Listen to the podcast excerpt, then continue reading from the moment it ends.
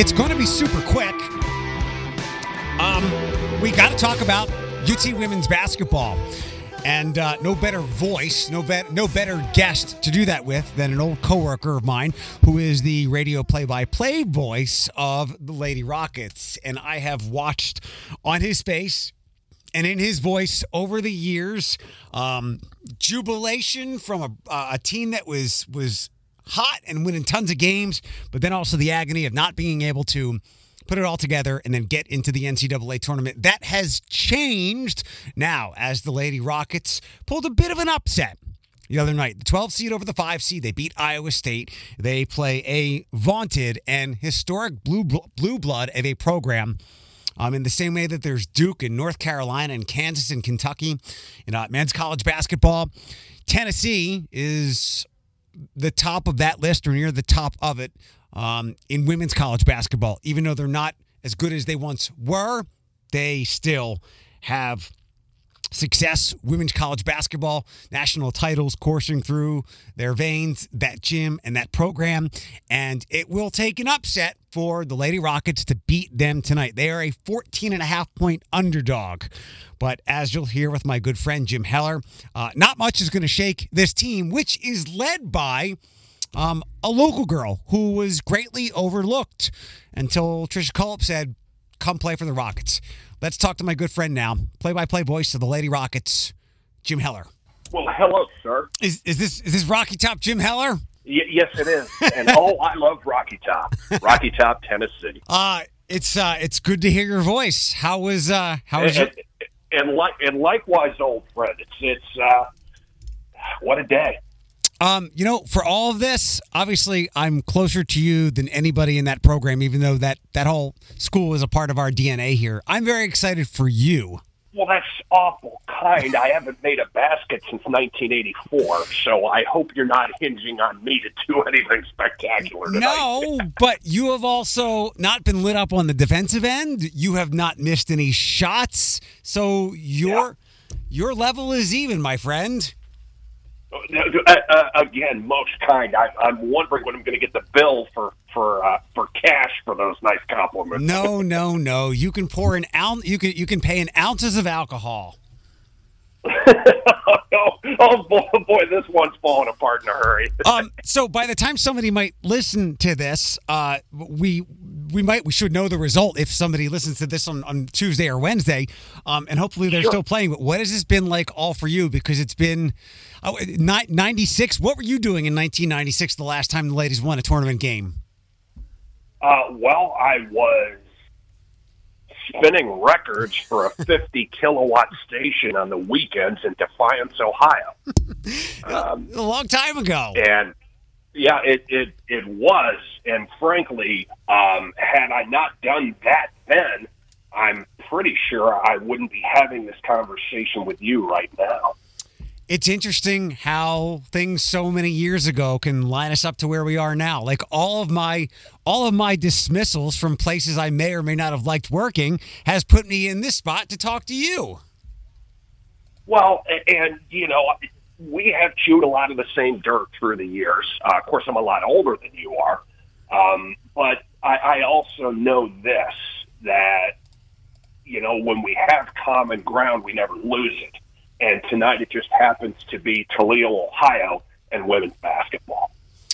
Um, for the record, in 1996, I was sharing. Uh, when I wanted to drive, uh, I'd have to ask my mom if I could borrow the red Dodge Neon as I was a junior in high school. Oh my, oh my. well, and, and I give you a lot of credit for that because my mother is 95 and I still have to ask for her permission to do many things to this day. So good on you. Um, so the weekend, uh, w- can you talk a lot about uh, uh, the local girl that is an integral part of this team who locked up one of the best score, pretty much locked up one of the best scorers in NCAA women's basketball history? Yeah, and it really wasn't much of a surprise to me uh, because she's been doing this for three years. And you want to talk about going under the radar. Uh, nobody recruited her coming out of Rossford High School. She was just a, a phenomenal player, Division two Player of the Year, and she really wasn't getting a whole lot of looks Uh, if memory serves me correctly, she was going to go to Owens to continue her studies. Uh, and Tricia Cullop had heard about her and had read her name in the paper countless times. And so she decided to take a chance. Uh, things work out that she's started every game since she came to school at Toledo. And there isn't a harder working kid in the Mid American Conference than the mayor, Sammy Mikonowicz. No question about it. Not even close. Can you think of anybody local, like a Northwest Ohio kid, that has made such an impact on the program in similar ways since Sammy or before Sammy? Uh, it, at the University of Toledo? Yeah. Uh, well, I would say that there have been some wonderful local kids that have stayed home. Uh, one of them is still very involved in the program today, and she was a tremendous player. Kelly Savage out of Notre Dame Academy uh, certainly comes to mind in the uh, late 80s, early 90s. Uh, Kayla McIntyre out of Notre Dame was on the last MAC championship team. Uh, and, you know, through the years, there have been uh, multiple young ladies uh, that have come from Toledo proper uh, that have, you know, been big parts of this program. Um, Kim Sokolsky, former MAC Player of the Year, uh, a Toledo native, and in 1990 and 91, there wasn't a better player in the league. Uh, you know, so Toledo's produced a whole lot of talent. How did uh, Quinesha Lockett line, wind up here from uh, what, Omaha, Nebraska? Yes, Omaha, and uh, I, I've heard multiple versions of the story, but the short version is uh, Coach Cullop was at an AAU tournament out that neck of the woods, and it had her eye on another player, and discovered Q at that point, who had locked down everybody in the gym, and said, "You know, change of plans here. I want her." And seven games into her freshman season, she was in the starting lineup. Uh, just became number three all time uh, in scoring. Uh, MAC Player of the Year, the first time we've had that since 1999. And, you know, this may upset a few uh, fans, but she belongs on the Mount Rushmore of Toledo women's basketball. I respect that Dana Drew has a jersey hanging in Savage Arena, that Kim Knuth has a jersey hanging in Savage Arena. The Sokolsky girls are certainly right there. Uh, Naama Shafir. But no, Quinesha Lockett needs to be on the Mount Rushmore, no doubt about it. Um, what did what was the the murmuring, the whispers from uh, the Iowa State people? Maybe not the players themselves, but from everything I saw, n- not so much before the game, uh, but but after that. I guess a lot of Iowa State people and national observers thought that Toledo was underranked and poor Iowa State had to deal with that. Uh, and, and I think there's some validity to that. But uh, I think it speaks volumes on, on what kind of league the Mid American Conference was this year. And case in point, go back to the MAC tournament. It's wonderful that you and I are having this discussion in Knoxville, Tennessee right now. But if you were part and parcel of a quarterfinal game against Buffalo, we came within a whisker of getting knocked out of the tournament. yes. So, uh, you, you know, there's a little bit of luck involved at this point. I don't care who you are, how good you are, how deep your roster is. It's not who's been the best all year. It's who's better for 40 minutes. Uh, and to that point, uh, not that you will be paying attention to it, but you'll hear later on in the evening, BG with 28 wins, who, who the ladies beat in the MAC final, um, are playing tonight as well. I guess uh, against a pretty good Green Bay team in the women's WNIT. Yes. So you're right, great conference, a you, lot, lot of good basketball. Yeah, yeah, uh, you got a couple of mid-major heavyweights uh, going at it there, and Robin did a phenomenal job this year with that team. And you know, they just ran into us when we were playing our best basketball of the year. And ironically, Eric, that's the last team to beat us. Yeah, there's no extra press, pressure because they're on this winning streak, right? Because once you get to the tournament, you, whether whether you won 100 in a row or one in a row, you lose and you're done. Right, and, and let's think about who we're playing. And, and as soon as you walk into that arena, you know, there's the statue of Pat Summitt. The court is named after her. There are eight national championship banners hanging in that arena. Uh, you know, some of the names, the great ones that have played there, Ward, uh, catchings, uh, just a few off the top of my head. Uh, you know, this is one of the blue bloods. Now, they may not be the top dog right now, but they certainly uh, are, you know, a heritage program. And while this is a privilege to be playing against them on their home floor, Toledo's not going into this for a participation trophy. Sure. They're playing to win tonight, and and I think the rest of the country is going to find that out. They're a 14 and a half point underdog. That was kind of a, a, surprising line for what you said, like a program that is not what, what it once was. Um, from what you've been able to glean, I'm sure they, they had a practice yesterday, maybe a walkthrough real fast. What's the vibe like of everybody? Mm-hmm. Well, uh, I, I think very businesslike and very relaxed uh, because of the fact that, number one, they know they can play at this level. Uh, you know, you've played Duke, you've played Penn State, you, you've played Michigan and beat them. Uh, you played Iowa State and beat them. Uh, they know in, in, in their mind and in their heart of hearts they belong here. Now, are they going to be favored? Absolutely not. Is Tennessee a much bigger team? Yes, they are. They have four starters over six foot tall. We have one. But I also know that we've played bigger teams all year and, and done very, very well for ourselves. And by the same token, they have to defend us. How? What's the game plan? What's the outline for the Lady Rockets winning tonight and pulling another upset? No different than the Iowa State game. We threw the first punch in the second and the third. Um, you know, I, I, we are not going to be in a reactive mode. We're not going to be sitting back waiting to react to Tennessee specials. They have to defend us too. Uh, we have the conference player of the year. She's a finalist for the mid-major player of the year in the country. Uh, we have a wonderful bench. So do they. We have all of the elements to win this game. What is uh, what's Coach Cullop been like through all this? I, I would gather that because she is such a veteran, whether it's the biggest tournament on earth or the, the smallest one, she coaches the same exact way because she's been doing this for a long time and she's super successful at it.